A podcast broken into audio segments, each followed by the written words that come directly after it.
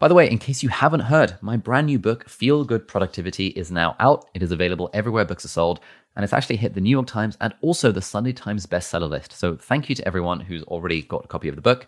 If you've read the book already, I would love a review on Amazon. And if you haven't yet checked it out, you may like to check it out. It's available in physical format and also ebook and also audiobook everywhere books are sold. We talk about like anxious thought patterns. Um, we've we've kind of alluded to the idea of catastrophizing. Um, there's a few other things that um, I think you talk about in the book around you know personalizing, overgeneralizing, labeling. I wonder if we can just go through some of these and mm. you know for, for, people who might not be, be familiar with them. So what yeah. what is personalizing? So personalizing is that thing that we all do. I mean, all of these biases are human and normal, right? So they're not um, pathological. They are your brain taking a quick shortcut to help you come up with um, an explanation for what's going on um, and possibly help your survival um, but do that really, really quickly. So, you know, the idea that your brain only has certain information to go on. So, let's say you're um, you're walking down the street and you see someone you know on the other side of the street. So you wave and you say hi, and they don't. You you feel like they've seen you, but they don't wave back, and then your brain goes straight to. Oh, that thing I said the other day, it must have offended her. Yeah. She must hate me. Everyone must be talking about me. I'm so awful. What was I thinking? How could I say something like that? and and you go down this kind of spiral yeah and and if you kind of get the bird's eye view from that scenario there we could sit down here and scribble out 10,000 reasons why that person might not have smiled yeah. um, but you go down this hole of kind of self-loathing and so you're you're taking an event that could have lots of explanations or could be fairly neutral and you're making it about you and often in a negative way that is kind of painful or hurtful to you.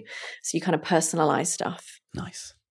Um, and i guess kind of understanding these is like if you understand oh i'm, I'm personalizing there or i'm catastrophizing it's, it's again helpful yeah. to hold the thought at arm's length yeah and, and and just being able to kind of even label a thought as personalizing is still one possible version of that reality right she sure. might hate you yeah. but also uh, she might not have put her contact lenses in yeah you know it, it happens and so um, it's acknowledging that when you've personalized you can just be free to consider something else and or what you're going to do about it next and or acknowledge that you tend to um, go down that anxious route of thinking that the worst is happening and it's down to you. And and that is your brain doing a good job again. It's not like a fault in the system because um, that is quite a big psychological threat. If you feel like your friendship group or your community is not safe or accepting of you then historically that is a risk to your survival. You know we live in groups we live in communities. So you know back in the day if you were rejected by that community your chances of survival were pretty drastically reduced. And um and probably still today you know that the effects of loneliness are not to be snuffed at. So um it's your brain trying to keep you safe mm. but it's not always the best reflection of reality. It's just the quickest um response from your brain that goes to the thing that's probably going to help you to survive the most. Nice. What is a mental filter? So mental, I did a video on this actually, where I used like a big tray, um, like a big colander type thing, um, and I put kind of different sized beans in to show kind of different types of thoughts. And the mental filter is often um, you, you, get this a lot with um, depression actually, where the good things that happen, for example, or thoughts about things that could actually make you feel a bit better tend to get filtered out and mm. kind of disregarded and left.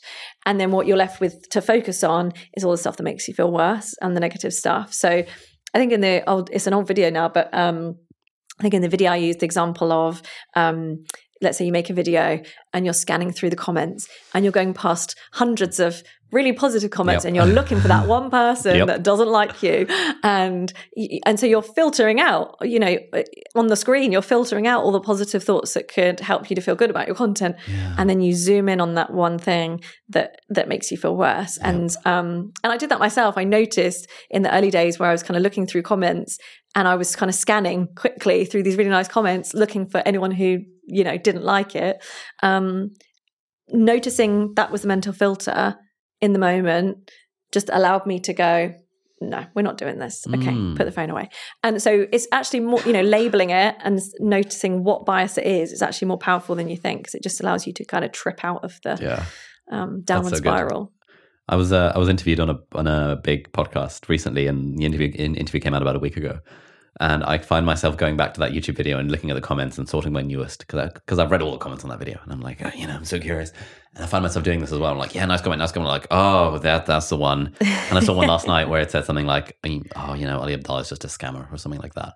And I was like, that's the one. And then I realized, wait a minute, like I just skipped past like 18. Oh my God, this interview was incredible. Ali's so articulate. He's such a humble guy. What a nice guy. Oh my God, this is so helpful. Best interview ever. And I just fo fixated on the one that was like, Ali Abdaal's a scammer. This is what I'm going to think about for the next 48 hours. Yep. the, old, the old mental filter. Yeah. Um, again, just have, I guess, having that terminology to be like, and the visual of just, oh, okay, yeah. Yeah. Fair enough. Yeah. This is a Yeah. game that we're not going to play. So Yeah. thank you very much. Yeah. It just enables you to see through it and to see where it's going to take you. And then to make the choice about whether you go with that or whether you don't. And sometimes you will. Um, and sometimes you will kind of do something different. Hey friends, thank you so much for watching. If you enjoyed this clip, then click here for the full unedited episode. And if you like that, then do please consider subscribing to the channel. It means a lot. Thank you so much and have a great day. Bye bye.